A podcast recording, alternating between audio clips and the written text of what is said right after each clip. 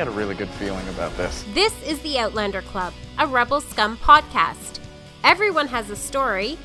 Here are those Star Wars stories. Don't forget to join us on Patreon for exclusive bonus content and early access. Here's your host, James Razile. No, I'm telling you, it's gonna be great. When have I ever steered you wrong? Hello there. This is the Outlander Club. My name is James Razile. Thanks so much for joining us here. If you are listening to us on uh, iTunes, Google Play, Spotify, Stitcher, SoundCloud, iHeartRadio, whatever you're listening to us on, please give us a subscribe. Um, and, and a rate and a review. That always helps us out is the rating and the review. Today's show is going to be fantastic. We've got Laura and Alice from the Force Toast podcast. We're going to have a happy hour right here on the Outlander Club. Their story is phenomenal how they got into Star Wars, how they met, uh, Star Wars Celebration.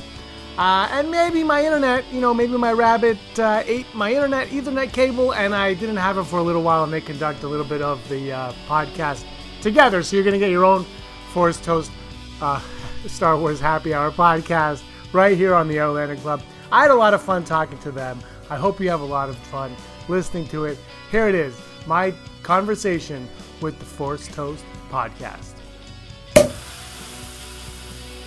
Hi, I'm Alice from Force Toast Podcast. And I'm Laura, also from the Force Toast Podcast. We're Force Toasting it up here on the Outlander Club. Thanks so much for joining me. Thanks for having us. Yeah, thanks for happy to be here.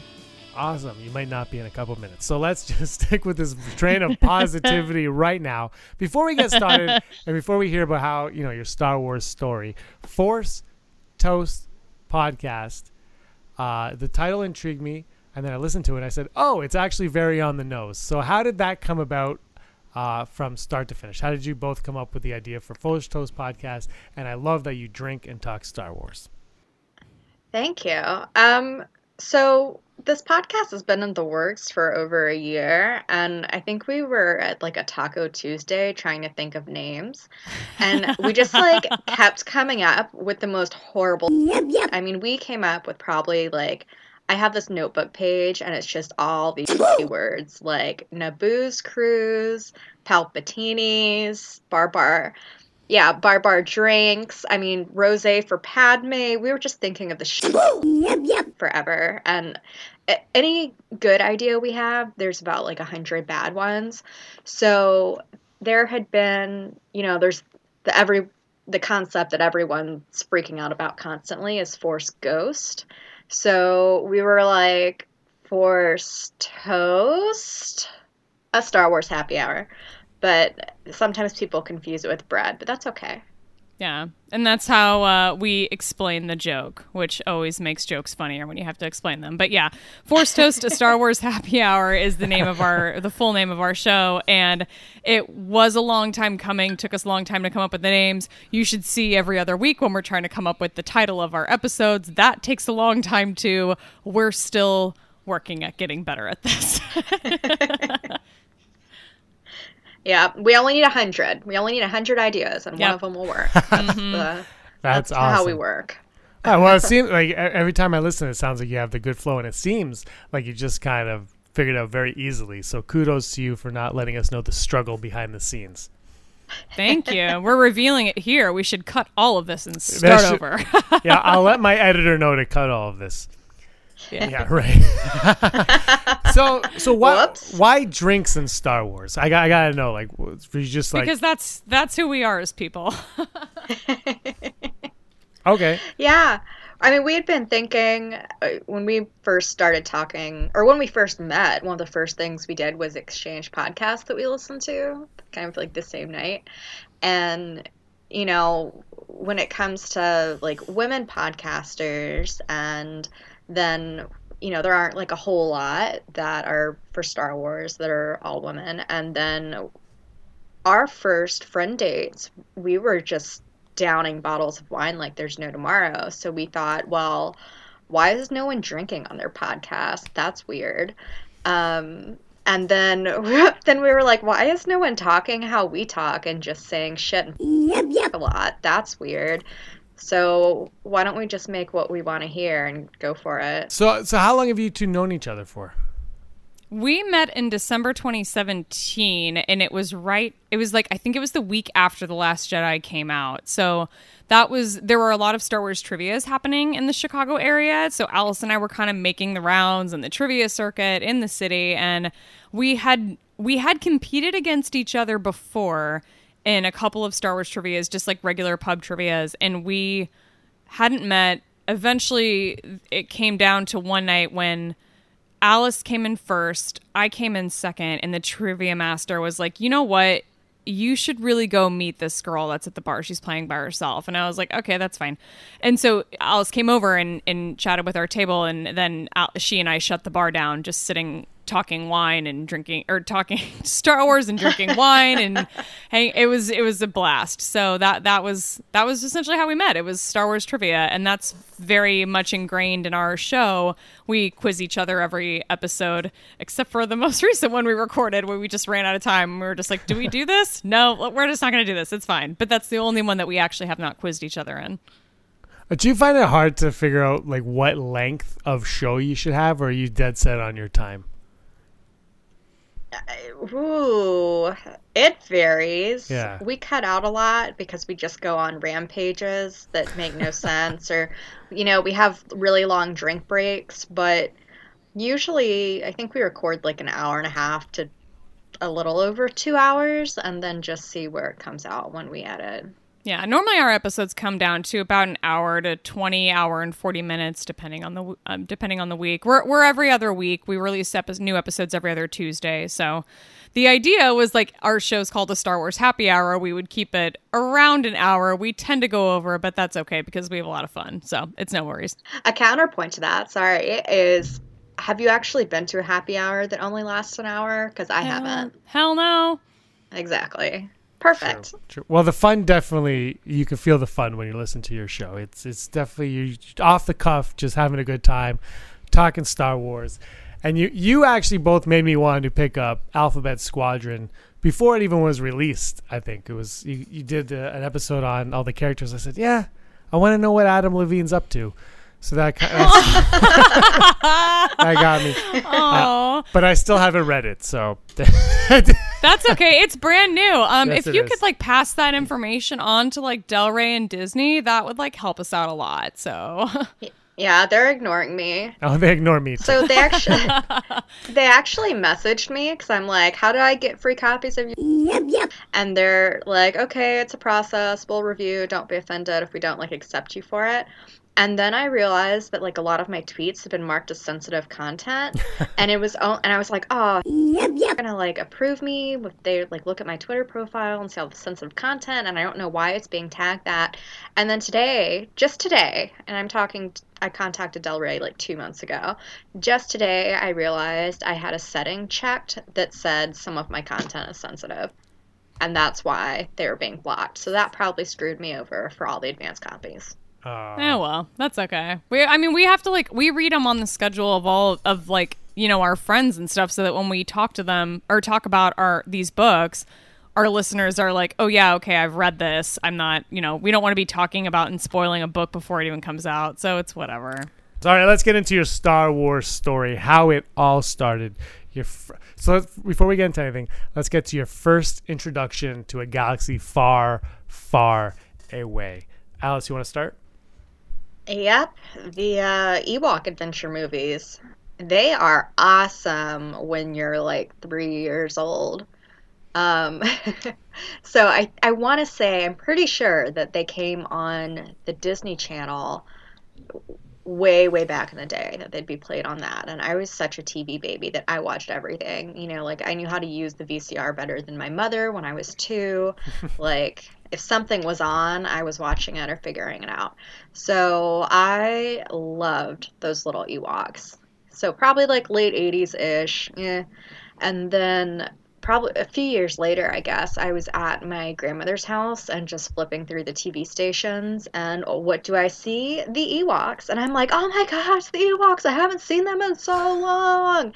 Uh, it was Return of the Jedi, obviously, on like TNT or TBS. Um, you know, I really liked that. Star, like, I had a lot of guy friends mostly in school, and they were all into Star Wars. I remember seeing the re-releases in the 90s with all the extra effects and the Taco Bell toys and all of that. So, kind of been like a I wouldn't say fair weather fan, but I've never not been a fan. It's only the past two plus years that I've like really, really gotten into it. Like deep dive, read all the yep, yep. listen to all the podcasts, like you know, just kind of destroy all knowledge possibilities. Isn't it amazing how how the Ewoks are though? Like you watch them as a kid, and then years later you can go back to them, and there's something about them that just sparks some kind of weird joy in you. That it's like this nostalgic smile that you can't shake, and you're just instantly in, engaged and enthralled within this the Star Wars universe again because of the little the little uh, bears that I walk around with hoodies. yeah, they're a ton of fun.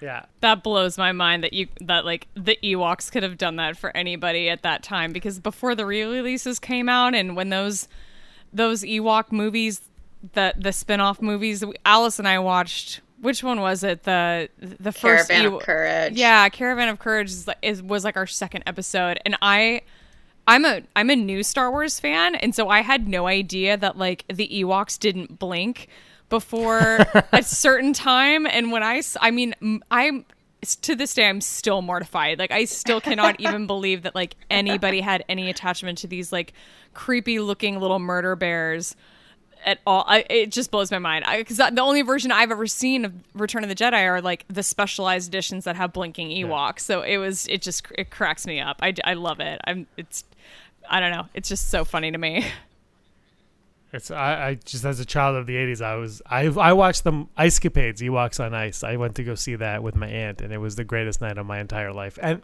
I don't want to say that my wife might be listening because our wedding was actually the best night of my life. But it was actually Ewoks on Ice. But you say that you're a new Star Wars fan, so can you walk me through that a little bit? How what got you in the Star Wars door? You know, I've sort of always, I'm kind of like Alice in that I've always had a fandom to call home. So I, I, was a, I mean, I was a Harry Potter fan for a really long time. I was a big BBC Sherlock fan for a long time. So it was always sort of on the outskirts for me. And I, I saw The Phantom Menace back in 99, but it, it just didn't connect with me then.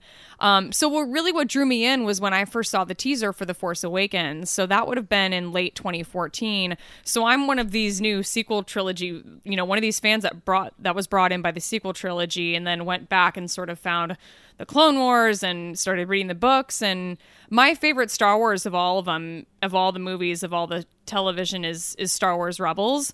Um, that was really kind of when I I feel like I sort of came into my own as a fan. Um, for whatever reason, that show just really spoke to me. Um, I really love the characters. To this day, I still love the characters and find them really compelling, which is one of the reasons I was really excited for Alphabet Squadron, since Hera Syndulla makes a makes an appearance in that. But yeah, it was essentially you know the teaser for The Force Awakens that brought me in as a fan and and really kind of pushed me to be like, okay, you need to go figure out what this is all about before this movie comes out next year. So uh, it was you know from there it was history. That's interesting that it was Rebels that pulled you in because that was a that was the first animated series from Disney when Disney took over, and that actually I think at first drew a lot of people like pulled a lot of people away from Star Wars. They said this is not a Star Wars. This looks like a cartoon. So it's it's kind of intriguing to me that that's the one that captivated you. Yeah, I mean, no, and it wasn't even, to be honest, it wasn't season one that captivated me. To this day, I still don't, I truly don't care for it. But I mean, when I when I first started watching Star Wars Rebels, it was already in season two, and you know, by that point, Ahsoka Tano, Ahsoka Tano had come back, and and it was you know, it just made it so much more interesting and made everything about the story more compelling for me. So it was a, uh, I don't know, it's been an interesting journey. I'm, I'm, I'm still a new fan, but what I, what I lack in history, I promise I make up for in enthusiasm. You know, hence the podcast and hence our uh, trivia expertise. And yeah, that's, that's where we are today. And your Schmoedown appearance, which was yeah. awesome. Star Wars Celebration. I made a uh, an appearance at the Schmoedown panel. Uh, that was a lot of fun. I didn't win, but I, I think I, I did well. I think so. I'm excited. Hopefully, we'll uh, we'll do something again at some point soon. Yeah, that's awesome. And you are we'll just side Akbar now, but you are going to Celebration Anaheim. You you uh you are the reason why there are no more four day passes available. You're welcome. Yeah. Yep. Thank thank you very much for that. We're not sorry. Yeah. and nor should you be. How many celebrations have you been to? This will Anaheim will be my third one. Al, it'll be Alice's second. Uh, we we were shooting for VIP both last year or both both for 2019 and for 2020. We didn't quite get it, but uh, we're excited. We'll be there all four days, and uh, yeah, very much looking forward to doing celebration in a city that has no chance of snow. oh yeah, I wasn't I wasn't at uh, Chicago, but yeah, I had a friend there, and wow, that was like a great time on the Monday. it's ridiculous.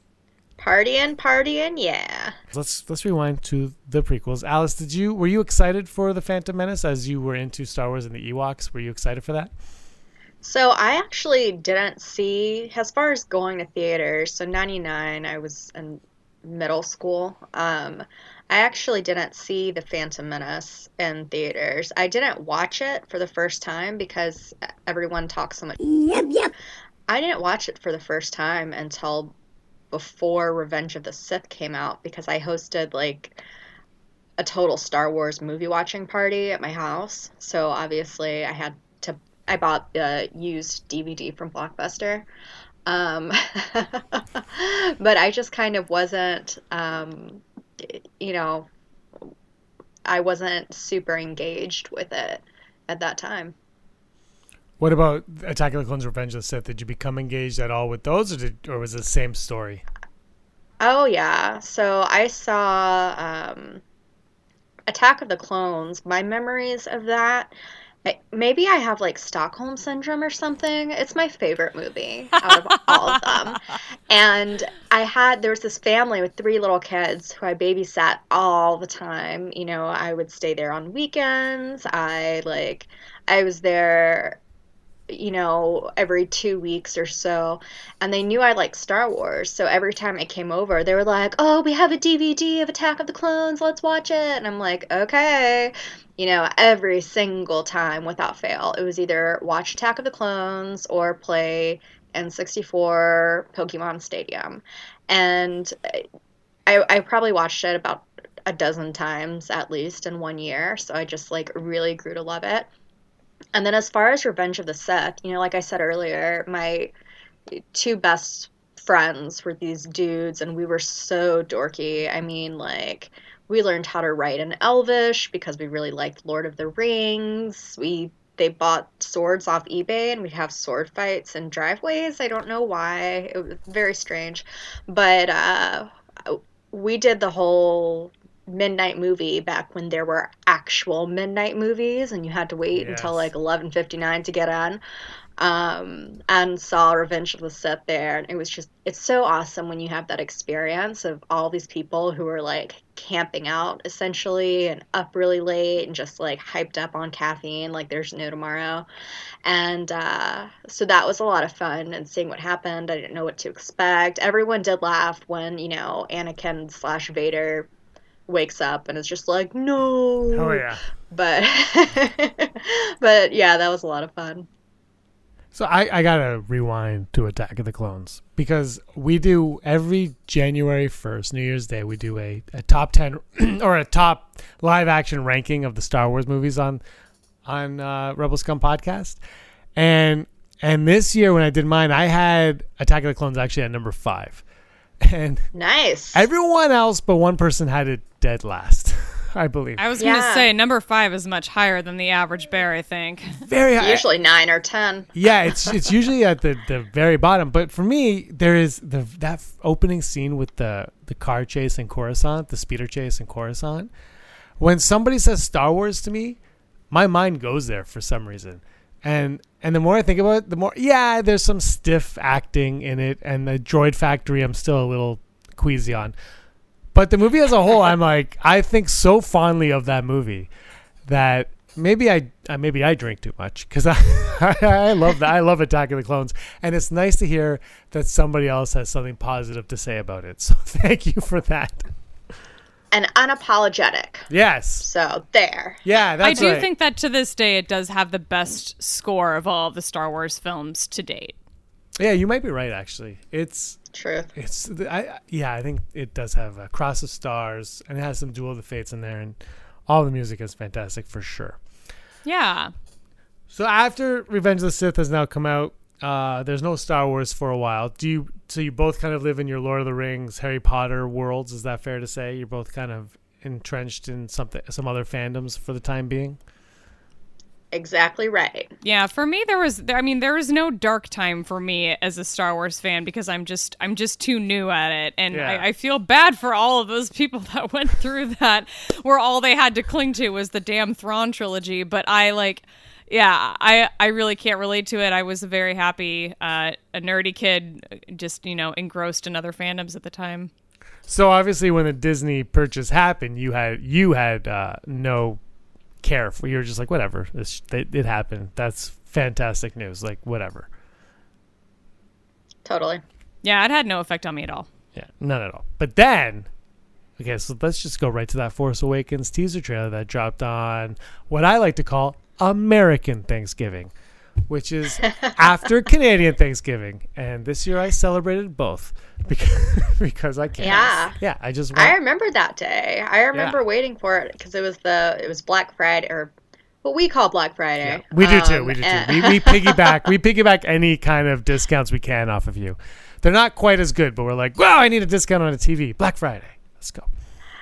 Yeah, I remember the hype, like waiting for it and just getting so stoked. Like, okay, it's coming out this day. I'm gonna. I remember watching it on my iPhone, and just, you know, being blown away. Laura had like an outer or out of body experience watching it. I truly, d- I truly did. Yeah, it was, it was like one of those things in a movie when like everything around you goes silent, even though you're like surrounded by people. I like, I'm pretty sure I was at like a party, like we were probably watching some football game, and it was just like everything around me disappeared, and all I could see was like what was happening on the TV. It was just, it was bizarre. It like it spoke to my soul somehow. So, but what was it that? Do you, is there something that you can pick out right now? Like, where does your when I say the Force Awakens teaser, where does your mind take you uh, in that moment? Mine comes to the first thing that comes to mind for me is the the very opening scene where it's just a, a blank shot of the desert and then Finn popping up from the the bottom of the screen. And I if I recall I, in my brain there was like a sort of sudden like music chime kind of like the way that Rogue One starts. I could be mm-hmm. wrong. I don't I don't remember specifically, but yeah, I, I really I don't know. I mean maybe it was I, I don't know what it was. I really can't pinpoint exactly what drew me in, but like just from the just from the word go that I was hooked. Yeah, it's almost jarring because I feel I felt the same way about just the whole opening scene. It's like it's jarring, but It in a good way. Yeah, definitely. I agree. It kind of pulled you. It kind of said like, "This is." Uh, we're back to what Star Wars was, and it, it was almost like an '80s fantasy film in a lot of ways. It had that nostalgic feel to it, which I think, even if you weren't into Star Wars, it brought you back to a, a period of time that felt a lot more innocent, maybe in a lot of ways.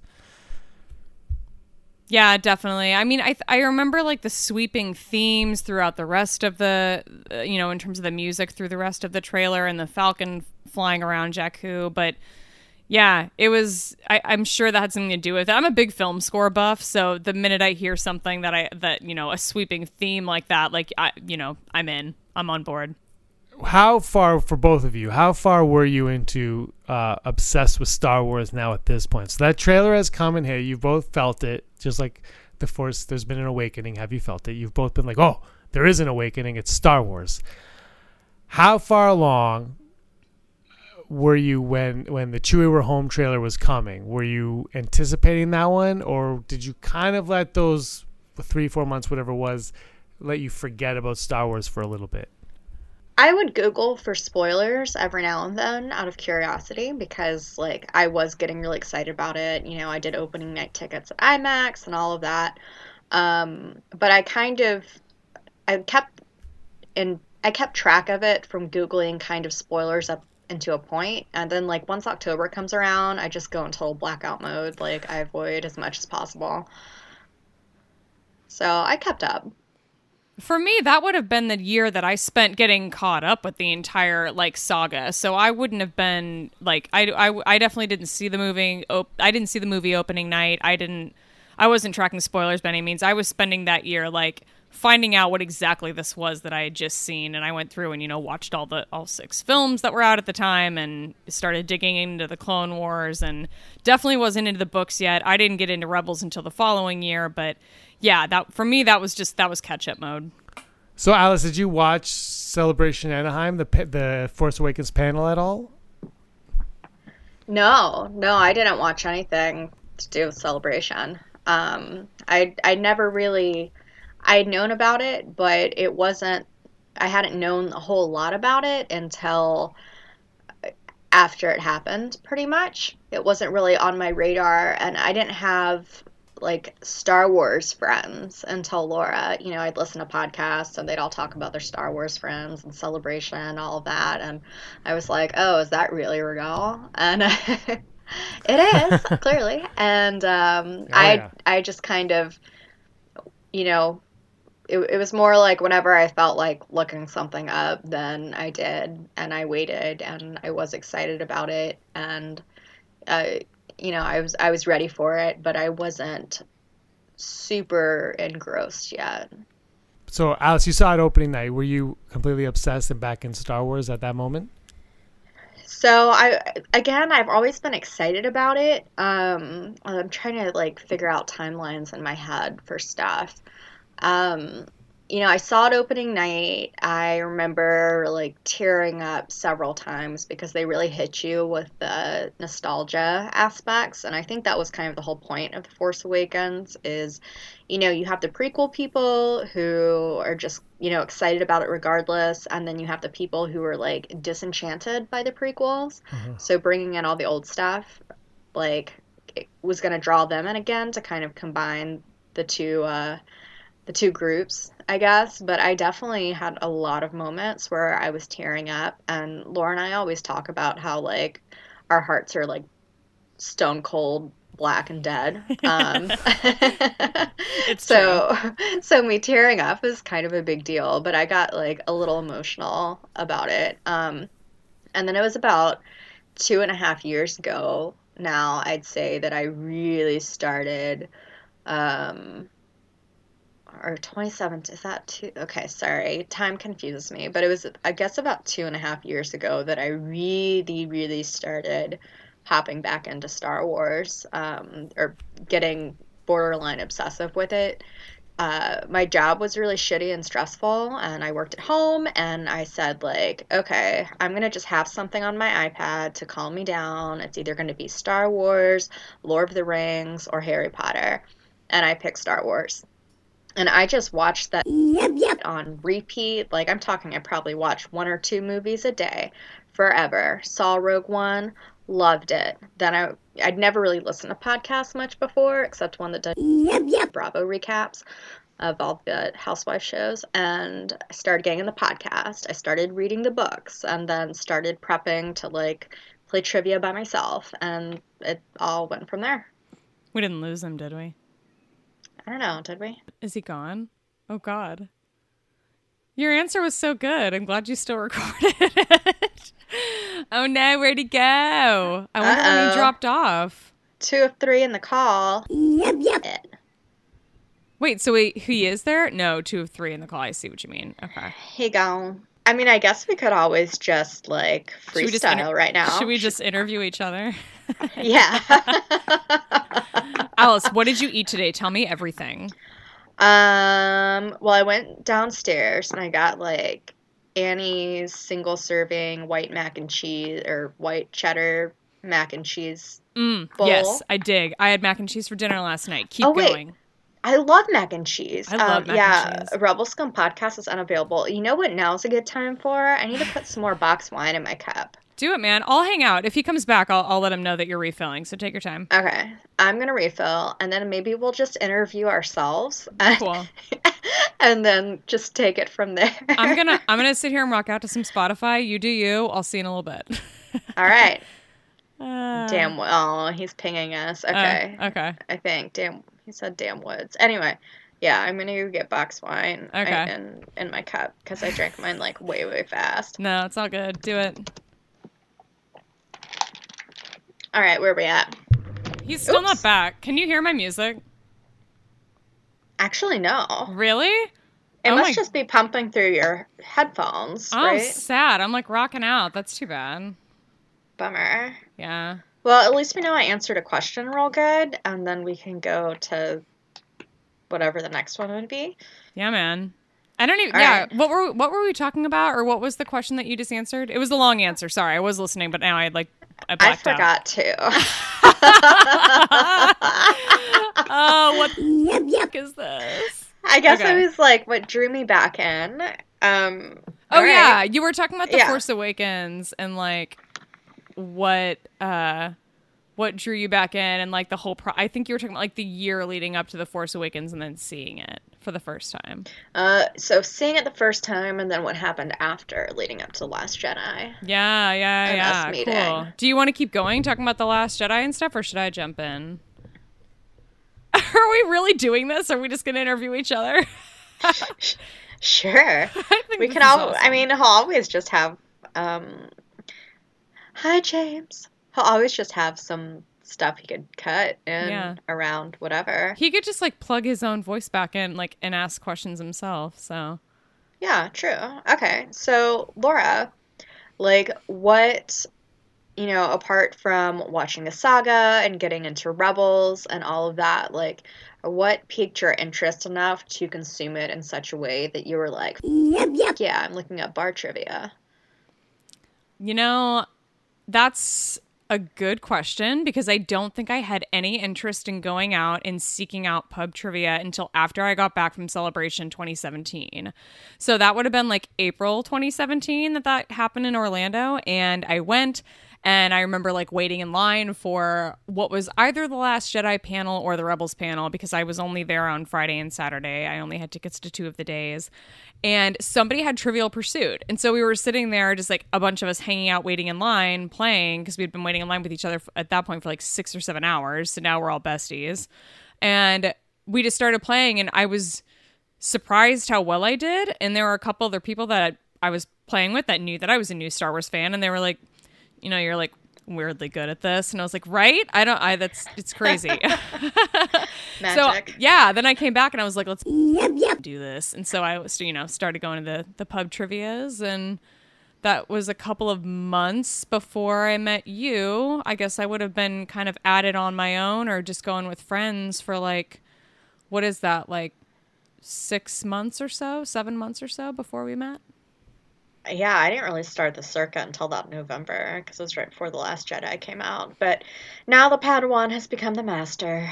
It's a good time. You're a good trainer, though. You're a good coach because if I didn't have you like quizzing me and I didn't have you being like, let's go to this Star Wars trivia that I found, then I'm like, when would I ever practice? You know, like, not to mention us like qu- quizzing each other every week, every other week is like, Oh my god, I know, right? yeah, yeah, it's awesome. I know. I needed to watch another movie again. It's Dude, I. I have not watched the Star Wars movie in a long time. Oh, I was gonna bring this is he can cut this out, but I was gonna bring this up on it's gonna be like my toast to this week, um, Yeah. on our show that Timothy uh introduced me to the like fan edits of some of the movies and I started watching this one called Pulp Empire and it's like pulp fiction or like basically an entire Quentin Tarantino edit of the film Empire Strikes Back, but it's got like other OT stuff spliced in. It even has like some of that Clone Wars TV show that's like not the official one. It Yeah. has like stuff spliced in. It's so f- good. I could yep, yep. get my pants. It's so I love it so much. Oh my god, yeah, I saw you wrote that in the outline and I was like, what the fuck is that? I don't Dude, know. it's amazing. I like I don't like love Quentin Tarantino movies. It's just really really well done in a very good imitation of like what The Empire Strikes Back would look like if it was edited by Quentin Tarantino. It's cool. Awesome. Yeah. I want to see that Leonardo DiCaprio movie that he has coming out about the Charles Manson killer yeah, same. Because mur- Oh, because murder. murder. I love murder. Um, hey buddy, you back? I'm back. Hi. Well, now I want to watch a Quentin Tarantino Empire Strikes Back. Dude, it's so good. What? Can you send me the link? Like, is there a link? To Yes. It? Okay. Yes, I'll, it's on YouTube. I'll send it to you. It Alright. like m- one of our like listeners slash friends sent it to us, and it's or sent it to me or told me about it at celebration. And I like, I'm. It's so good. That's really funny. Yeah, no, I'll definitely send it to you. It's great. Did we get into how Laura? How you got into Rebels? Um, no, not really. I, di- I didn't get into it too much because I'm I'm not totally sure how to explain that. Um, I can try. I think that part of it was that I think what it what was out at the time. It may have been like the trailer for season 3 or maybe it was like the mid-season trailer for season 3. Um where I saw that like Kenobi was coming back and I saw that like Ahsoka had been in it or something. You know, like I I had gotten these little like glimpses of like characters that I kind of knew. Um to be totally honest, and, and, this is sort of contentious, I actually like the the animation style of Rebels more than the Clone Wars. So it, it just is like it's a little bit cleaner of a, of movement for me, and I yeah. so I think I was probably watching the Clone Wars at the time and probably paused and then went back and, and started watching Rebels before I went back and you know by the time I caught up and went back and finished Clone Wars, but. Um, I, I've always just thought the characters are really compelling. Um, I, you know, was coming of age and the time that Freddie Prinze Jr. was having his like moment in Hollywood. So the fact yes. that he was like doing the voice of a character on the show who was a Jedi, I was like, well, yep, yep. yeah, I'm gonna watch that. So that was like the best of all the worlds, and so I uh, that was probably a, a big part of it for me, and yeah, I, it's hard to explain because I I still don't truly understand it myself. It's a you know a, a, show made for children and i don't even really like children so it's kind of strange that i really like this show as much as i do but the characters were always just really compelling to me and the animation style was something that i liked and it held my attention and i don't know that was that was just it for me that's all it took. It's to this day it's still my favorite star wars it's just it's weird It's kind of awesome that's your favorite Star Wars. I agree though. I, I, I prefer the animation style in Rebels to Clone Wars as well. I think just like you said, it's smoother. It's a, it's a little bit more polished. Yeah, and I don't know if that's you know that's one of those things that I think not necessarily everybody agrees with, and a lot of people are very vocal about it. Um, up until the Clone Wars season seven was announced, it was sort of a. Uh, it was always sort of a contentious thing when people were like, "Save the Clone Wars!" Every time somebody posted anything about Rebels on Twitter, and I was just like, God, Jesus, really? Like, everybody settle down. Like, it'll, it, was, it's done. The Clone Wars time is done, and now it's coming back, and I'm really excited for that too. Yeah, I mean, I don't really like the animation style of it. Just throwing it out there. I like the soup, the hyper stylized, hyper detailed um, animation of the Clone Wars, just because it's not like anything you've seen, and you can tell that it's like really expensive. Um, but what I think is so cool about Laura really being into Rebels is it just goes to show that, you know, from a fandom perspective, like, you never know what's going to bring people in. And it's always surprising and, like, really awesome that Disney's been able to do that, you know? Yeah, I agree. That's a great point. Uh, so, in terms of collectibles, I came up with this question all on my own right now. That's how we're going to do this. Uh, are there are there any that you that you want that you've been looking to collect, or that anything that means a lot to you? Uh, some that have eluded you, or some that you're like, why do I own this right now? Um, um go ahead, Alice. Why don't you Why don't you jump in? All right. So as far as like collecting stuff, I have not really been into, you know, keeping a whole lot of or having a whole lot of things of the sort. Uh, the first items that I ended up getting were at the very first C2E2. Carrie Fisher was signing autographs. And, like, somehow, through a friend of a friend who was working for a video game company, I got in last minute. I got, like, three tiny figurines that were all dirty and gross, you know, probably from 30 years ago for 10 bucks. And I met Carrie Fisher and got an autographed picture of her. Um, it was I'm a horrible person because when she when I walked in, I was the very last person of the day and when I walked in, I the only thing out of my mouth was, "Oh my god, I'm so jealous you got to make out with Harrison Ford." And she just looked at me like I was a complete yep, yep. nut job. So so so then I I kept going though is the problem. I was like I was like, "No, really, if I saw him in real life, like I would latch myself on and not let go. And she goes, Ugh, no, you wouldn't. He's a horrible screen kisser. And then I just stared and I was like, uh, I really like your books. And she, she was like, okay. mm, And then signed it and I walked away and I was mortified. But uh, yeah, I have the worst case of like being starstruck uh, of, of anyone. It's just, it's ridiculous.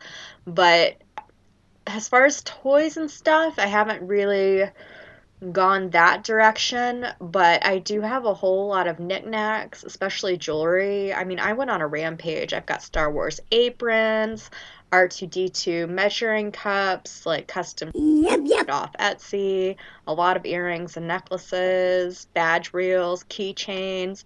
I mean, I've got I've I've got Star Wars trinkets out the ass, basically. Alice is really into like the Lego mini figurines. That's what a lot of her earrings and her like her badge reel are. So I, I Yeah. enjoy that, and I've got uh, I've got my Hera mini keychain too. So I, that's the Lego figure. That's that stuff's so fun. Housewares, Yeah, wine charms. My favorite Yeah. part of the Carrie Fisher story is how you lean into just the Harrison Ford thing. like, so embarrassing. oh god. I'm surprised she didn't have a different reaction to that from like all the videos and interviews I've seen with Carrie Fisher. I feel like she would have had like something cheekier to say to you after that. Oh, it was pure like rusting bitch face. Just like just like no. It was also like the end of the day. The poor thing was probably exhausted, you know? Like if Alice was the last person of the day at that con. Yeah. Her last, her last memory of that one is just you asking that question. Or like, Ugh. That's I her guess. last impression of Chicago, Alice. Jesus. Oh my god, it's true. It's true. yep, yep. Oh no. could be worse. Could be a lot worse. Wow, I didn't even think about it that way, Laura. Ah. Well, so so for me, when it comes to collecting, I'm kind of in the same boat as Alice because I'm not I'm not a huge collector. I, I to be totally honest, I don't, I don't care for clutter. I'm a pretty messy person, so the the fewer amount of things I can have laying around, the better. Um, just for my own my own uh, efforts when it comes to cleaning my apartment. But I do have a I've got a Hera and a Cassian Andor Funko Pop. Um, the Hera one I love just because it's Hera. The Cassian Andor one I love because Alice threw it at me and spilled my drink, um, and almost like electrocuted my computer charger to the point of not working. Um, when we were recording one day, and that's how I came to own the Cassian Andor Funko Pop. So I do love it just because it has the story behind it. It makes me laugh every time I see it. So it, he sits on my desk at work. Um, but I, I think in terms of things that I'm wanting to collect, there's not a whole lot on the list. But last year at Comic Con, that would have been Comic Con 2018 in San Diego, they did a reveal of the Blast of Chopper with the Blast Off base, Yes. The Black Series figure, and I am like dying to get one. So I, I they're like 20 bucks or something at Walmart. I saw that I could have like pre-ordered it a while ago.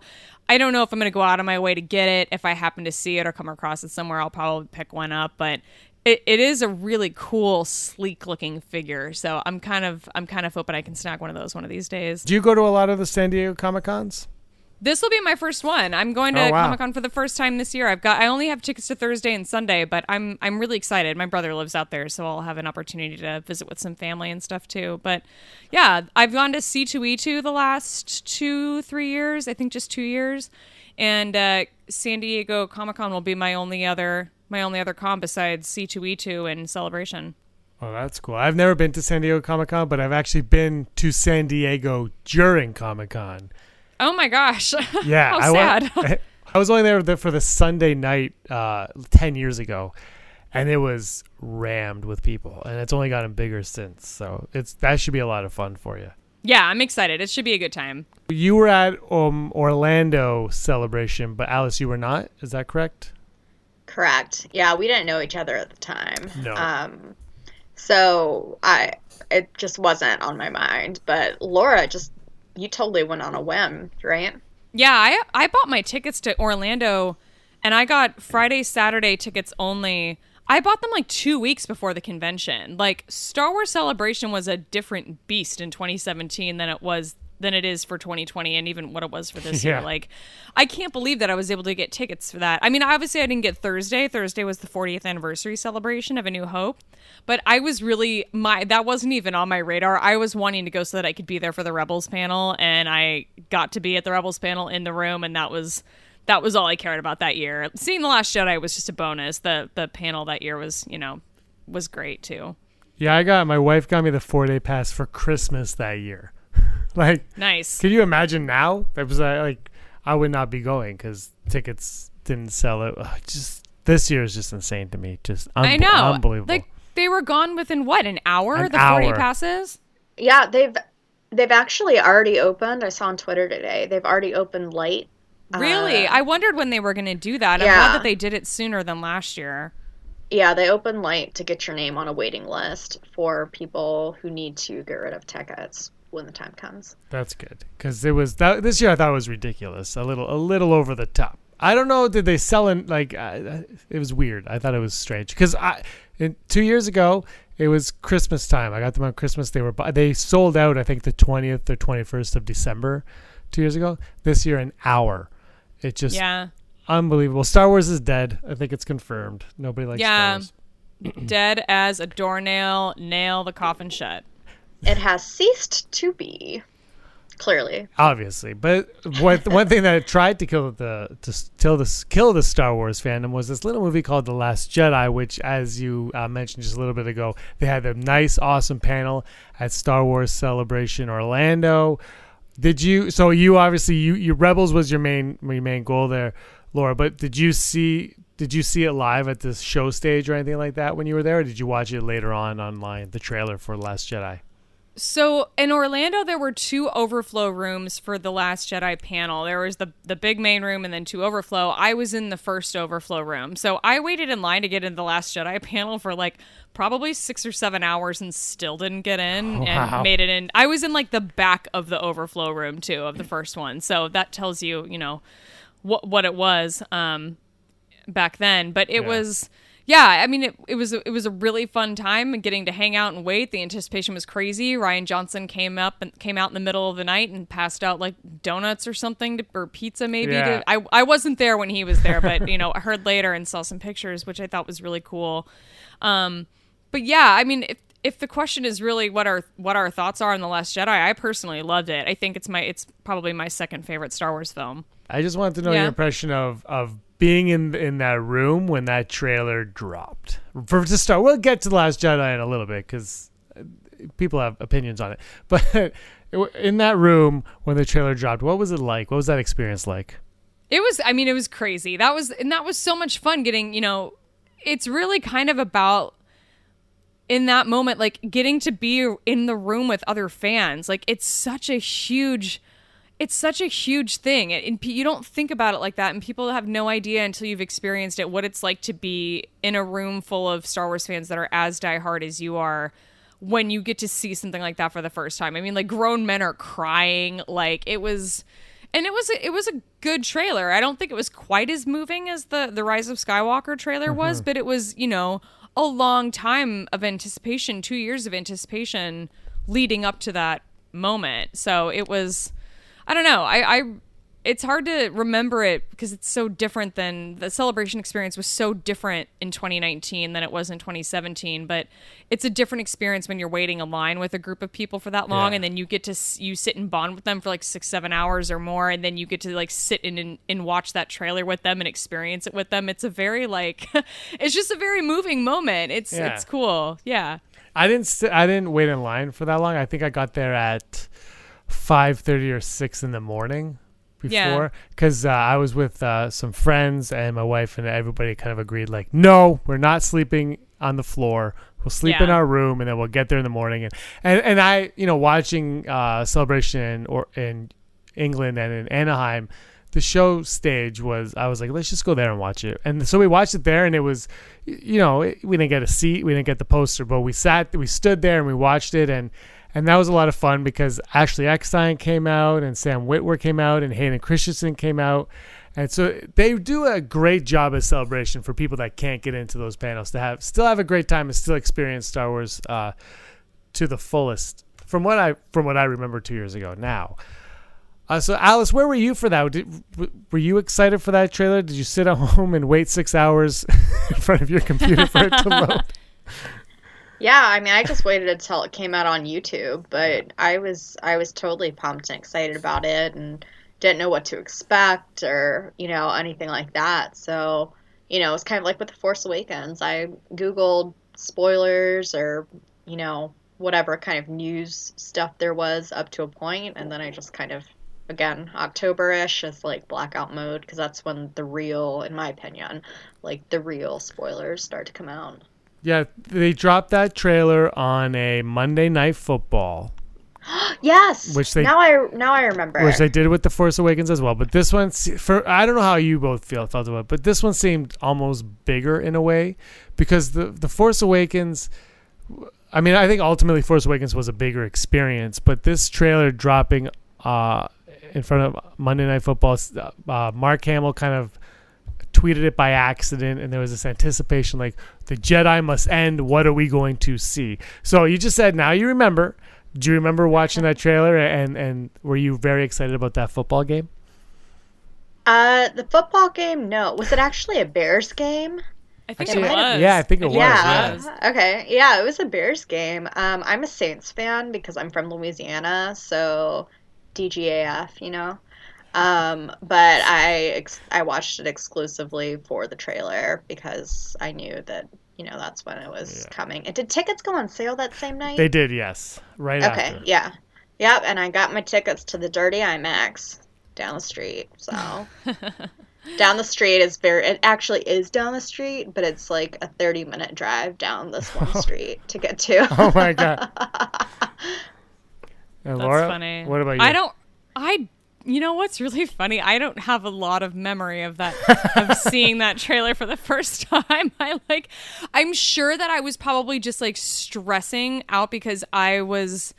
It's always sort of been on me to get the opening night tickets for me and my like group of 10 friends because usually that's about the limit of like how many tickets you can buy at one time or like 9 or 10 Yeah. um and so i i it would have been on me to buy that so i would have just been like all right play the trailer so i can like so i can get to the tickets so i can get this off my list and not have to worry about it again. Um so i that's i do remember it being football. I remember it being the bears. I remember like watching it over the trailer over and over again on my tv after it had premiered but that would have been like after i had bought the tickets and gotten through that stress of it first Yeah, I, I'm the same. I'm the one that has to buy the tickets, and it's so stressful to do it. I don't think people understand how much pressure you're under to get tickets for Star Wars on opening night. It's just yeah i mean i've done it for i've done it for like all the marvel movies i've done it for a couple of the like disney live action i mean like I- i've done it for all the star wars of, of for my group and it's just like these moments come and go and i'm just like oh my god it's like so much stress just so i can like go sit in a theater and not talk to my friends for three hours while we sit and watch a movie it's ridiculous Uh, seriously. So that trailer gave us that big moment at the end where Kylo reaches out with his hand and she's looking and, and Rey says, I'm just looking for my place in all of this or something like that.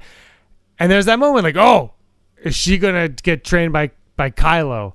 What did you, each of you have an anticipation from what to expect from this movie, especially in regards to Rey and Kylo Ren? I didn't. I didn't. I I didn't know what to expect. Um, the at least the concept of shipping, I thought that was a new word. I'm totally unhip, and I didn't realize that was even a term um, until recently. But I didn't really go in with any expectations except for you know, just general curiosity because we were wondering about Snoke. We were one, you know, we knew about the uh, the Praetorian guards. Um, we knew we were going to get more Luke, but other than that, we didn't really know much of anything. So at that point, you know, I I was just kind of like avoiding spoilers or avoiding too many. And I was spending a lot of my time just focusing on reading the books, really. Which books? Like just all of them, or were there specific ones? Yeah, I, I've read. I've probably read like at least twenty five of the new canon novels. I think. Um, so there were a lot that had like fun tie-ins, right? Like Leia, Princess of Alderaan, uh, the Canto Bight book, which I really enjoyed. Some people gave it a lot of. Yep, yep. Uh, Phasma, I read after the fact. I really loved it. Um, you know, I, I kept myself busy. We'll just we'll put it that way. Did either of you read the Aftermath trilogy? Yes. What, what, Loved it. At what point did you read it? Oh, I think I started reading it. I'm trying to think. I think I started reading it before The Last Jedi came out. Um, I don't remember when I finished it. I remember the first book took me a long time to get through because I just wasn't used to the writing style and I thought it was kind of boring. Uh, But I like powered through the other two because I love them so much. And I kind of want to reread the third one because it has so much of like Palpatine's contingency Yeah. plan that I'm wondering if there will be tie-ins uh, referenced from that in The Rise of Skywalker. Um, but it's it's kind of a blur to me at this point. It just seems like ages ago. Yeah, I felt the first aftermath was it took me about 100 pages to really even get into it and then it's still it never really settled that well with me, but then yeah, the next two were just awesome and I couldn't put them down. So, I I was just asking because you say you relate to it and I just want to know the opinion of somebody that kind of hit those because I got that book on the Force Friday it came out. Right, it was like I need to read this book right now. This is the first new canon novel. What's happening? And it was a letdown uh, in regards to it being the very first new canon book that they were promoting heavily. So I just think somebody's perspective that came in later on, how that would affect you in reading that book. Yeah, I, I just can't remember when I got to Aftermath. It was probably like the fifth or sixth canon novel that I started. Um, but again, I, I found the first one extremely painful, and then the other two I just love, but I can't put a timeline on it. Laura, do you remember when you read them? Okay, so I actually learned about Aftermath um, from other fans at Star Wars Celebration 2017. At that point, I had read Ahsoka, and I think I'd started reading A New Dawn, or maybe I had read A New Dawn, and I was asking people um, every time I was in line of what they thought I should read next. Um, and I had said, like, I want to read Aftermath because I want to know what happens after Return of the Jedi. And people, like, everybody kept giving me the same response, which was like, um do maybe there's like another one though like it, it was it was very like sort of contentious where people were like yeah no actually i don't think you i don't know if you want to go that route. Um and i people were trying to warn me about you know the sort of weirdness of this book that alice was talking about. The writing style is very weird.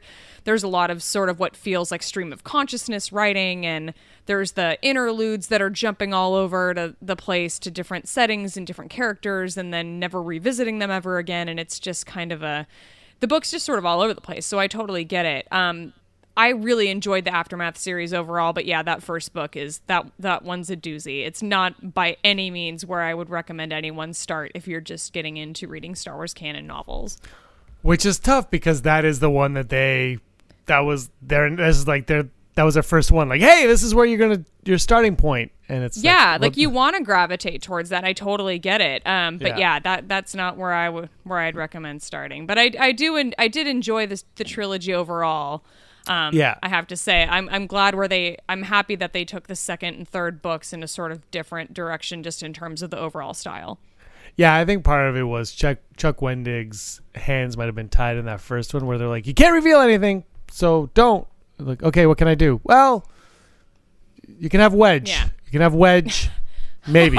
I think it was tricky for him i think. I think some people are hard on him and i don't know if it was his fault necessarily yeah And Mr. Bones is the best yes character. yeah oh he's a he's a goddamn delight I will say though, in that second aftermath book, when you find out how um, Snap gets his nickname, Snap, was dumb.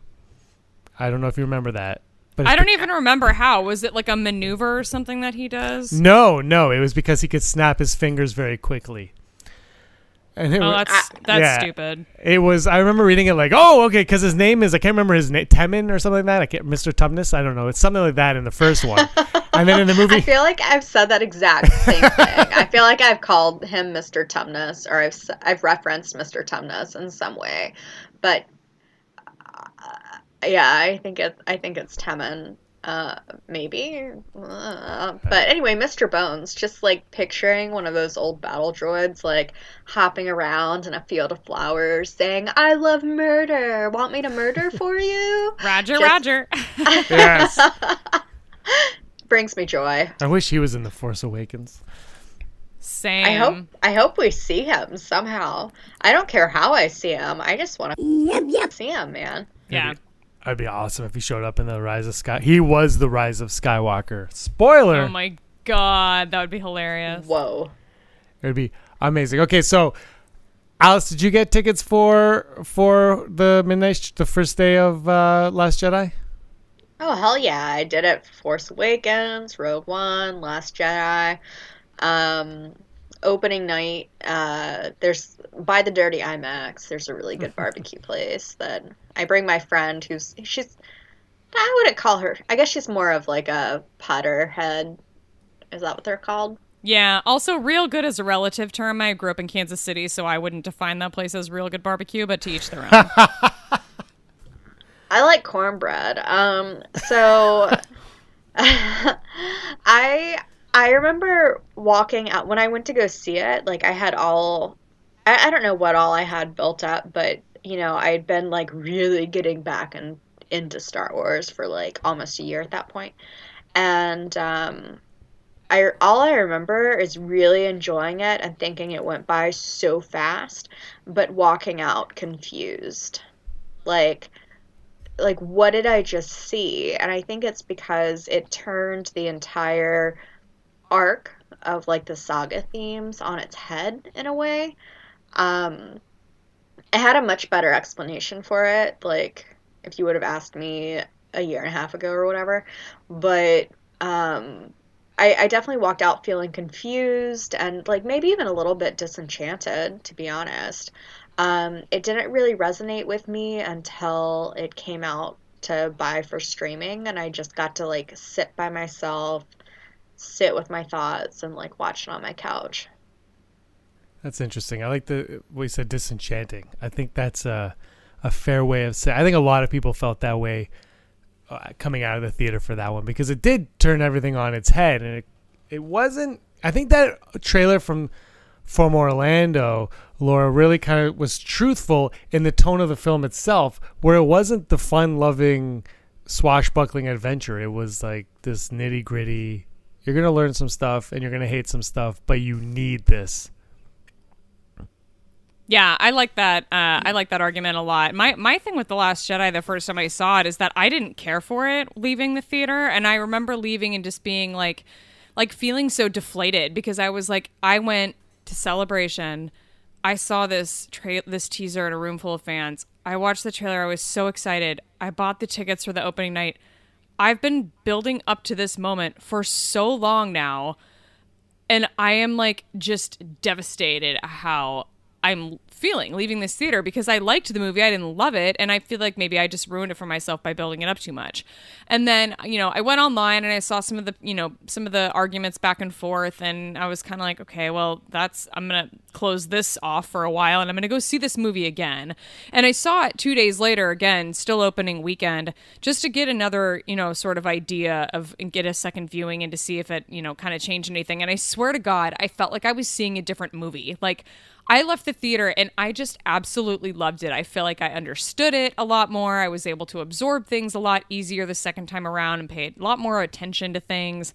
And I, I just felt like I, it was like eye opening. I mean, it was the weirdest thing. I've never ever had that with any other movie where I like saw it and then saw it again two days later and felt like I was seeing something else. Like that was was the two experiences couldn't have been more different. It was bizarre. And you're not the first person to say that either. That's what's th- with this movie. It's almost multiple. I just saw it, I think, like a week or two ago. I rewatched it from. Usually, I just like fast. I'm like Praetorian Guard. Let's get this over with. Let's watch this awesome scene. but this time I said, you know, I'm going to watch it from start to finish. And for for the Patreons, I was like, I'm going to do an honest review. Like this is it. This is me just being completely honest. A year and a half later, whatever. And I, aside from a couple jokes here and there, I was I liked it the most I've ever liked that movie. Like I was like, oh, it's all just like you. I almost saw it with fresh eyes, like new eyes, this new perspective on it. And I think I appreciate it a lot more now. And I think the rise of Skywalker coming is going to shine a lot more light on it and a lot more positivity on Last Jedi. Yeah, I agree. I think it's only going to do, it's only going to get better with age, The Last Jedi. It's only going to get better with multiple viewings and repeat viewings. And I think The Rise of Skywalker is going to show us um, even new ways that, that the movie, you know, things we didn't see before until after we see the, the, the final film um, of, you know, things that were included in there that, that sort of changed everything. But yeah, it really, I like the way that you put it, Alice, where you you kind of what did you say about it that it like it, it turned the themes of the saga it, it changed completely the direction of them and Yeah. I, I was just disenchanted. I like did walked not out. ever think about it that way, and I, I like the way that you put that. I think that makes a lot of sense. I I ended up really. So, what was your thought on? You said you had like multiple viewings, and you had your feeling on it changed after you saw. You knew you sat and saw it at home. Did you not see it a second time in theaters? You didn't see it for a second time Um, until it came out.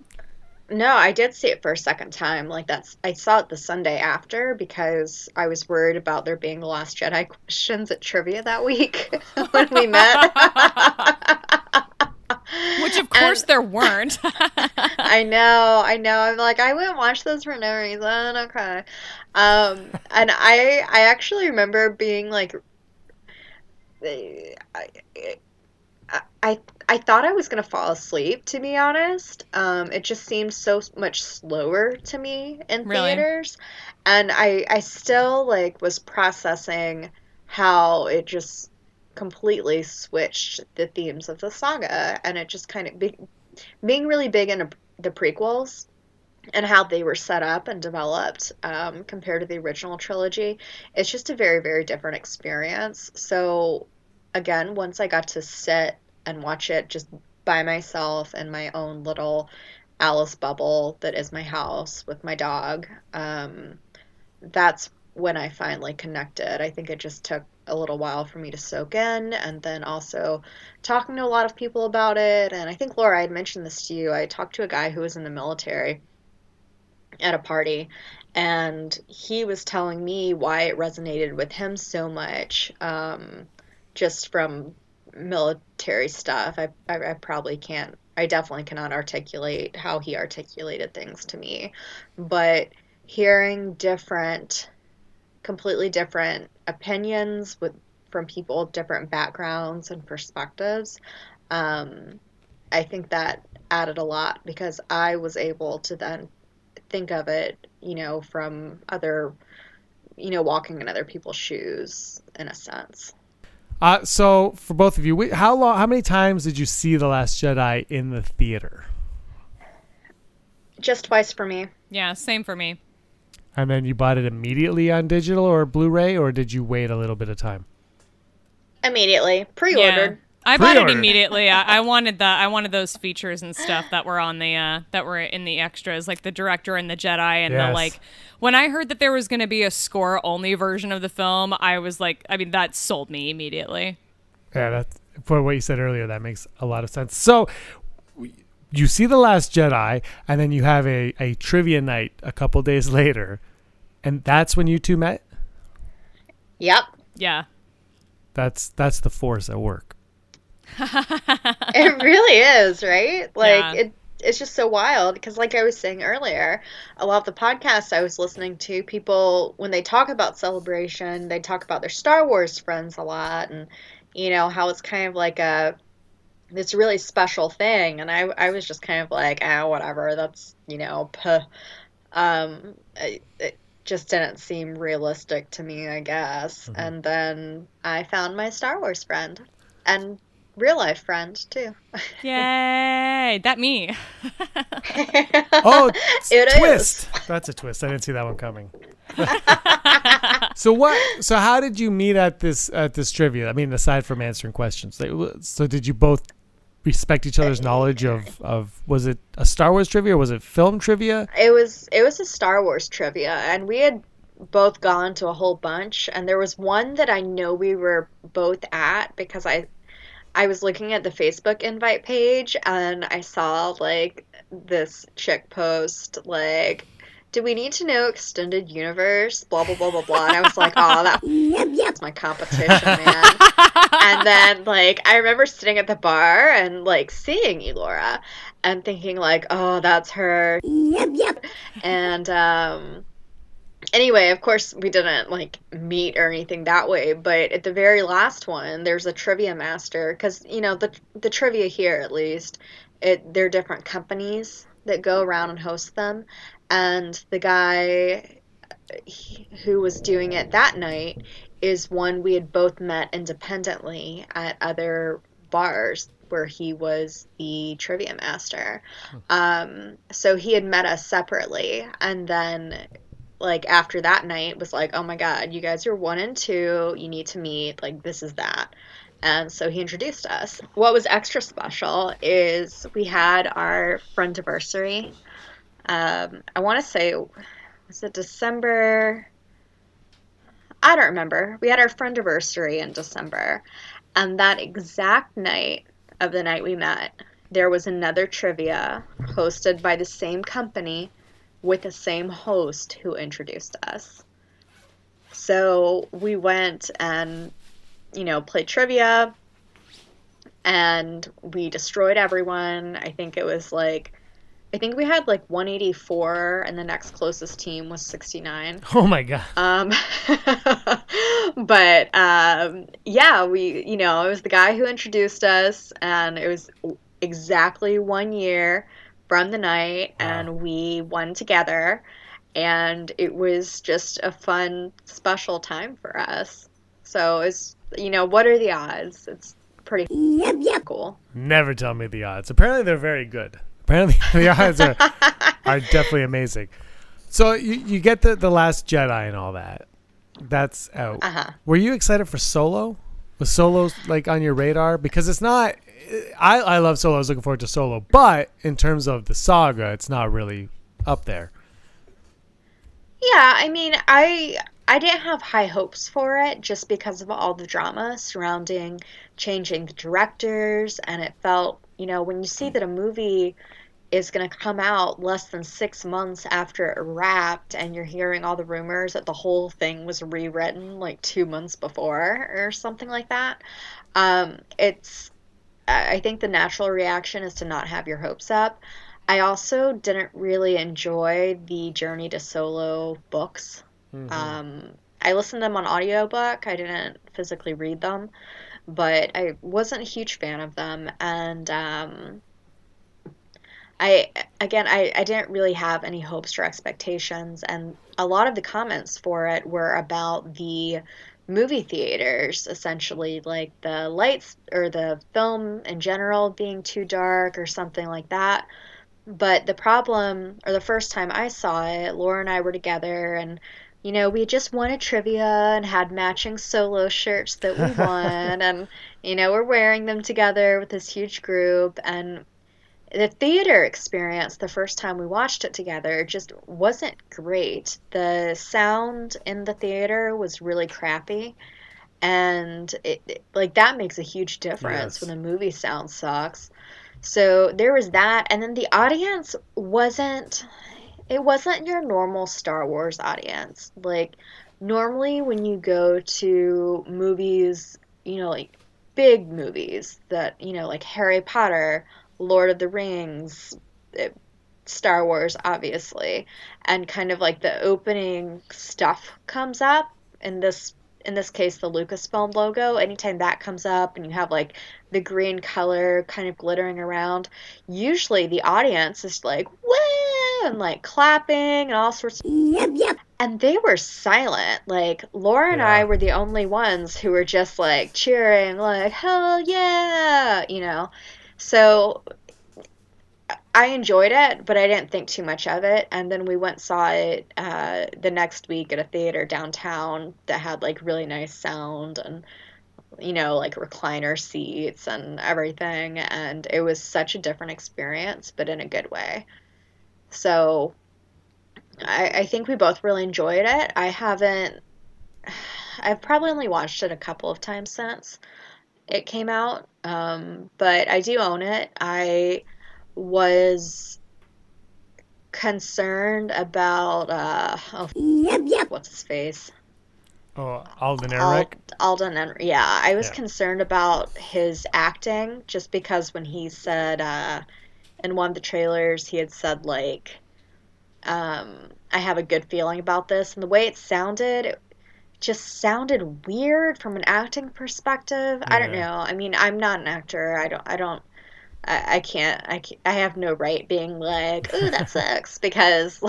I mean, I, I mean, I, I couldn't do it, but um, some some things about it just kind of took me away. But overall, I thought it was really good. There were some things that were disappointing about it, like they'd built up Thandie Newton a whole lot as Val, and she was around for all of five minutes. Same thing with uh, Rio, hardly around. Um, I I'm really curious to see what the original version would have been like. But I do think it's a good movie and one of those that maybe a lot of people haven't seen, or it's what I'll call an airplane movie, Yeah. where almost everyone you meet, they're like, oh, I watched it on an airplane, it was so good. Um, the Disaster Artist is another example of a movie that I thought was fantastic, but everyone, you know, it, it didn't get publicized well enough, and um, uh, you know, some stuff happened, whatever. But everyone, you know, who's seen it, they all watched it on an airplane and just fell in love with it. And I think that's kind of how Solo is. Uh, I think uh, part of the issue too is how soon it came out after Last Jedi, Yeah. and then also because they had to redo so much of it, just the whole thing with the marketing schedules and all of that. Like, I, I feel like they could have pushed it back, but they felt like they should keep it where it was and kind of rushed things. So I think the publicity is what did it in, and then also the fan temperature after The Last Jedi probably didn't help either. Oh, definitely. So that was the first movie you two saw together, Star Wars wise. Yeah. Yeah, Uh, in it theaters it, wouldn't- was. It wouldn't have. Oh no, it wouldn't have been Rogue One. That was 2016. Yeah, totally forgot. It would have been uh, Solo. That's so funny. Uh, how how are your thoughts? What are your thoughts on Solo? Um, that's really funny that Alice was talking about it. Uh, most people watching it on an airplane. That's how my my youngest brother watched it, and he ended up texting me that day and like saying that he really enjoyed it. Um, and I, I, you know, naturally we saw it in theaters. We saw it twice in theaters together, and uh, I really enjoyed it as a movie. It's not my favorite Star Wars film. Um, I think it's another one that upon rewatches, it just kind of keeps getting better. Uh, I I wish I wish there was more. I wish I enjoyed more of the stuff around it. I didn't get into any of the like Journey to Solo books that came out. I mean, like Last Shot and the the novelization of Solo and what was the other one? Um, Most wanted. most wanted. I I just couldn't get into any of them. So I, I wish I had enjoyed the you know the stuff surrounding it a little more. The movie itself I enjoyed. Um, I don't know how. I would like to know more about these characters and where they go in terms of like making Solo 2 happen. Um, I don't know if it necessarily needs to be done on film. I think that it would be a good fit for Disney Plus or for a live action series. Um, maybe more so than like a sequel in theaters, but I don't know. I, I'm sort of I'm sort of on the fence, but overall, I I enjoyed it. And Did you enjoy the ex- experience being a new Star Wars fan? I guess you would have been Star Wars fans about five months at that point. Seeing it together, did that did that have a little special magic to it at all? It was cool to get to see it together. I, I enjoyed getting. Uh, it, it was cool getting to see a Star Wars film together. It was. I was still sort of with my my big crew that I normally see these these opening night movies with. Alice's friend Katie still came with us, and so it was sort of a merging of our two groups. It was a good time. Um, that that night overall was fun. I, I enjoyed it. I mean, at that point we we'd been fans longer than five months. We'd been friends for only about you know five months or so at that time. But uh, yeah, uh, overall, I think it was it was really special to actually get to like experience a Star Wars movie together. That was cool. Totally. And around this time, the announcement comes in. Star Wars Celebration is heading to Chicago in 2019. Tickets will go on sale June 5th or whatever it was. We were all up on that bitch. The day they said, oh yeah, the day they said I was in Chicago, we booked the Hyatt connected to the convention center. We live in Chicago, but it's, it's so huge, and getting back and forth from our neighborhoods to McCormick would just be so expensive and take so long. We booked that hotel off as soon as they announced it. Um, and then, you know, we got the five day passes and mm-hmm. we're just stoked. I personally was in shock that it was it was going to be in Chicago. Yeah, that was a huge surprise to me as well. I, I, I mean, it made sense the amount of people that go to those things, like the size of that convention hall. Yeah, it's huge. I threw my back out walking around in flip flops. It still hasn't fixed yet. Oh, jeez. So you're gonna get a pair of fresh runners for Anaheim? Yeah, yeah. I pretty much I have orthotic flip flops now, and um, I almost exclusively wear tennis shoes. Alice is gonna look like a real tourist Yeah. walking around eating tacos and going to Star Wars Celebration. You're gonna have a fanny pack. It's gonna be great. Maybe gonna be maybe. I'll get platform flip flop or platform sneakers, Yes. and then I'll like be closer to your height, yeah. Laura, and then like you won't have to bend down in pictures or anything. You'll also like look a little bit like a Spice Girl, and it'll be great. I'm down with that. I love the '90s. Yo. Give it to me. You, you, you both booked your hotel in Anaheim before you bought tickets, before you got your four day passes. That is accurate. You were smart. You Yeah. were like, we know where it's gonna be. Let's just book this now, so we don't have to have that deal with the headaches of the hotel blocks. Well, we're all about contingency plans, and we had ca- as soon as they announced, or not as soon as they announced it, but I guess a few weeks before tickets went on sale, we had called around the hotels that are really, really close to the convention center, and none of them were taking reservations yet. So we, or Laura found one that was like a 10 minute drive away and booked that just to have as a contingency plan. But for some reason, I'm the lucky one when it comes to getting in online ticket queues. So we have a we have a hotel connected to the convention center again. No. Amazing. So, that reminds me, I need to cancel the original hotel I booked. what you have until I think like two weeks before, so you got time. you got Yeah, time. But don't yeah. forget. But don't forget, or else that charge will show up on your credit card, and you'll be like, no. Like I know, I'll be like, Yeah, what? sucked dick. You're like, what Yeah. the f- is this? Somebody stole my credit card in Anaheim. Actually, that happened in Orlando. I got somebody stole a lot of people's credit cards in Orlando. I heard about that. Yeah, that's too bad. good time. So you're going to Anaheim. Anything that you've learned from Chicago that you want to bring with you to Anaheim in terms of how to experience the uh, celebration? Drink less. Less. I, yeah, I don't know if it's about. It's figuring out how to drink enough in a good way. Uh, we had a lot of really hungover times. We had, you know, it's there's a lot of fun. We were out until like what two in the morning most nights. Oh yeah, we I- it was a lot of fun. Every single night that we were out, I had a blast. Except for the like, there was one night that I finally hit like a social, a peak of social exhaustion, and I just needed to like go back to the room and be in the room by myself, which I did, and it helped me a lot. You know, everyone's got to hit the reset button. Um, but yeah, it's it was a re- we partied really hard and had a really really good time. Um, and I wouldn't trade that for anything. But I think overall, I will probably just partake in maybe some other activities that are permitted in California and drink a little bit less. Well, I think we know our limits now. Um, as far as that, um, I'm I'm still planning on partying hard. I, but I think what allowed us to do that, and maybe kind of like why we just were like balls to the walls with everything, is because of the um, what are they called? The lotteries. Yeah. Like that gave us the. The it basically gave us permission, yeah, to be Yeah. like, you get to go party now, and yeah, and we did. Did you get in, into any of the, the lotteries? Did you win any of those in Chicago? Uh, we didn't win any of them, Oh, wow. but but we were really really lucky because Laura, you can take this. Sure. So we, uh, you know, we put it out there on Twitter and like had said like, okay, we entered all the lotteries and we'd t- been talking about it on our show and I had said like, you know, I'm not going to Star Wars Celebration to walk on the floor. I'm not going to Star Wars Celebration to get autographs. I'm going for panels because that's my favorite thing. That's my favorite part of Celebration besides like getting to party with all my friends. And I was like utterly devastated when we didn't win any panels. Obviously, Alice and I bought our tickets together, so we entered all the lotteries together. We got none of them, and so I I remember like finding out that morning before was it the Wednesday morning that they released all of the lottery information before celebration?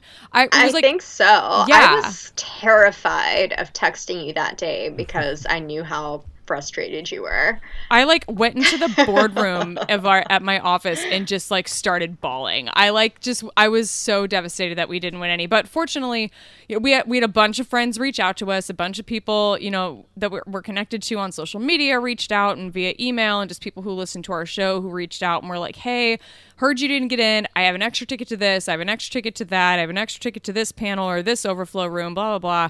And we ended up getting into almost all of the things that we wanted to see at least in an overflow room i i was i was in the uh the arena i think for two of the three panels i wanted to Wow. see alice made it into the arena for at least one right Yeah, I got in the arena for the Mandalorian, and then I was in Overflow for the other two. We didn't care about the Galaxy's Edge one, so we didn't bother with it. But or The fallen others- order or Fallen Order, but that was going on at the same time as something else. Yeah. Uh, I don't remember which one it was, but um, yeah, we got into all the panels we wanted to see, uh, just because our social media and listener That's outreach was like people have been very very kind to us, and like we could not be more grateful. I mean, they're just the. It speaks to like the generosity of this community and of the people that have have found our show and enjoy what we're doing, and just you know the friends that we've made through doing this. It's it just blew my mind like how generous some people are just out of the goodness of their hearts for like just no reason. Like it, it just blew my mind. It was great.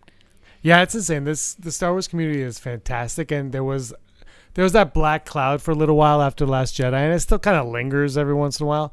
But Yeah. the, but the Star Wars fans are the nicest, most genuine, thoughtful people. Like just I, I, we've been doing the Rebel Scum podcast for three years, and just the people that I've met, it's it's been insanely uh, humbling and amazing. Just to know that there are people out there that are just nice, just nice people, willing to do Yeah. nice things for others. It's you know that's part of the reason why I wanted to do this the Outlander Club podcast was to get to know everybody's Star Wars stories because everybody has them and they're all different and unique and it brings us all together like the Force.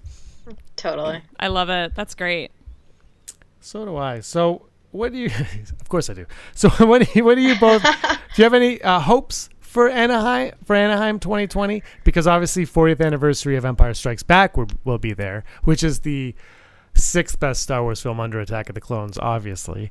Uh, and then you have, uh, and then who knows what else is going to be there, right? Which is crazy because it all sold out, and no one knows what's going to be happening. I know. I It's know. so weird. I'm hoping for a Disney Plus live action Kenobi with Ewan McGregor. Oh yeah, Hell yeah. There was a tweet the other day that was like, whatever, there was a picture and there was one character per birth month. And it was like, this is the character you're going to be stuck in an elevator with for five hours. And mine was Attack of the Clones, Ewan McGregor, Obi Wan. And I was like, yep, yep. yeah, I'm walking out that elevator pregnant. ah, gross. but fair. yep. Uh, but fair. All right. Yeah. We're gonna wrap. We're gonna wrap it up. We've had my my technical difficulties have have taken over, so we're gonna wrap it.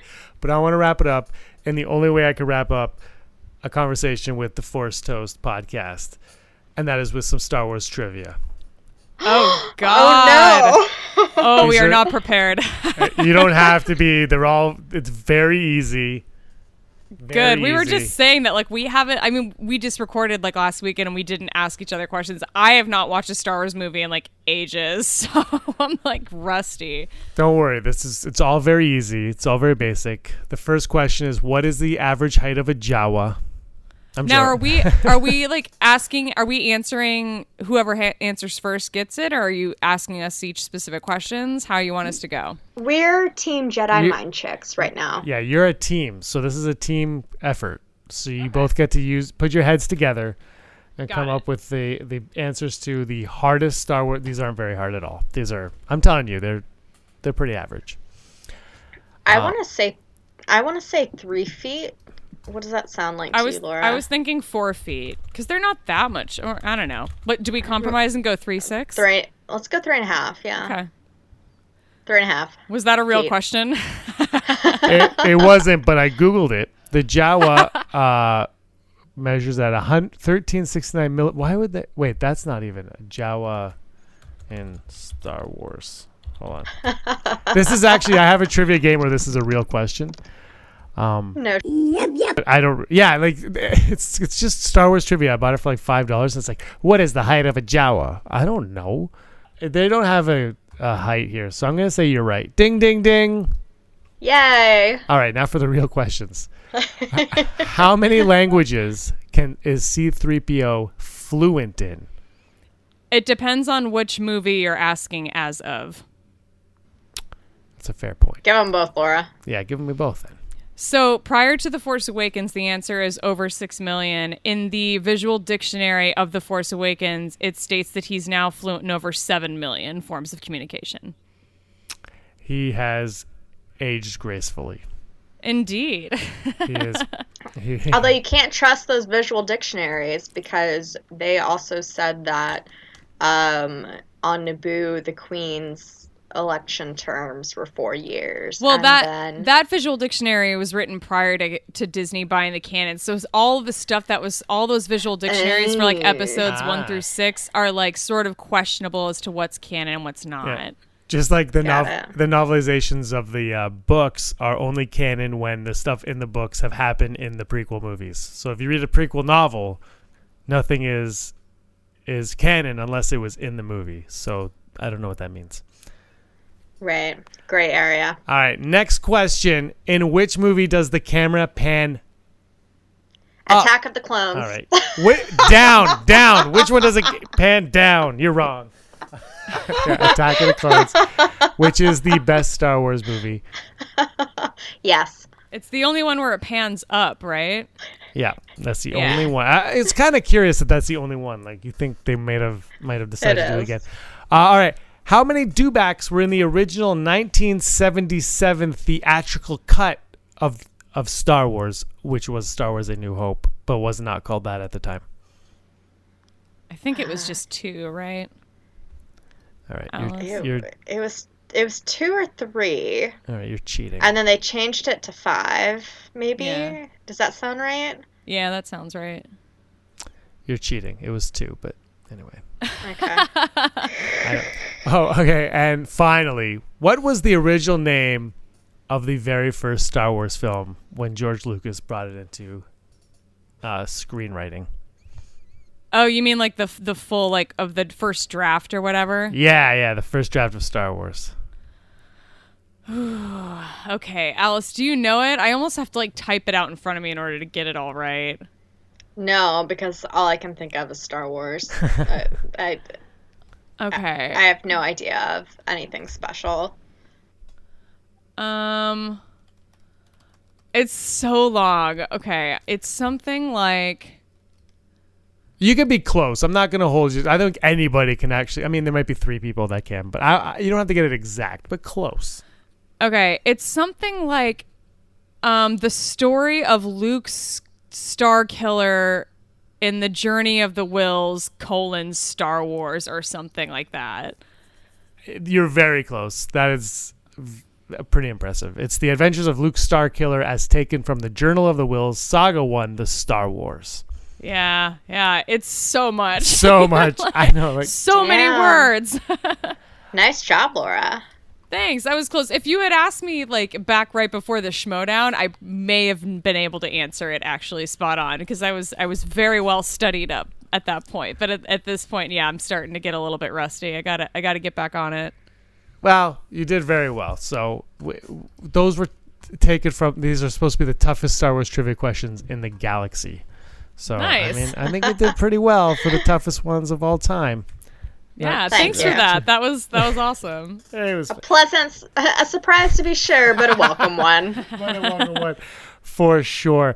So we're gonna wrap it up. Um, I we obviously you have a podcast called the uh, Force Toast Podcast, but is there anywhere else people can find you at? Oh yeah, we got a we got we're all over the place. So on social media, the show is at Force Toast Pod. Alice is at Sleia all day. That's like Leia with an S at the beginning, and I am shut up underscore Laura. Um, those are our handles at Instagram and Twitter. Uh, and our show can be found on Apple Podcasts, Google Podcasts, Stitcher, Podbean, Overcast, Spotify, and as of recently, we are now on Radio Public and iHeartRadio. Bam! So no excuses not to find your podcast anywhere. Yeah, we have a lot of fun on Twitter. So if you're not already following us, come uh, join the conversation. We have we have a blast with our with our friends and listeners there. Awesome. Everybody should check you out on Twitter and your podcast. Obviously, thanks so much for joining me on the Outlander Club. I had a blast despite the technical difficulties. This was a great time. I don't even know how long this went for because there was so many pausing and running and jumping. I can't wait for you to hear what we did when you disappeared. Me too. I'm, I'm, it's going to be like listening to your show. Anyway, so you. it'll be a lot of fun. I, I cannot cannot wait. So thanks so much once again. Thank you for having Thank us, James. It was great. That was the Force Toast podcast. Alice and Laura, thank them for doing this with me. It was so much fun. Like I said, check them out wherever you have podcasts and on their Twitters. Like they said, their Twitters are phenomenal. Uh, they have lots of cool stuff going on on Twitter. And as always, the music on this show is by John Norris. The Outlander Club artwork is by Barry Brophy. My name is James Rosili. That is Aaron doing the intro at, at the very, very beginning for me.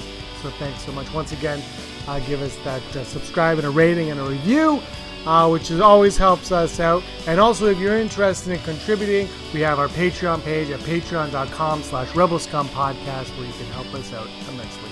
And until next time, may the force of others be with you. Yippee!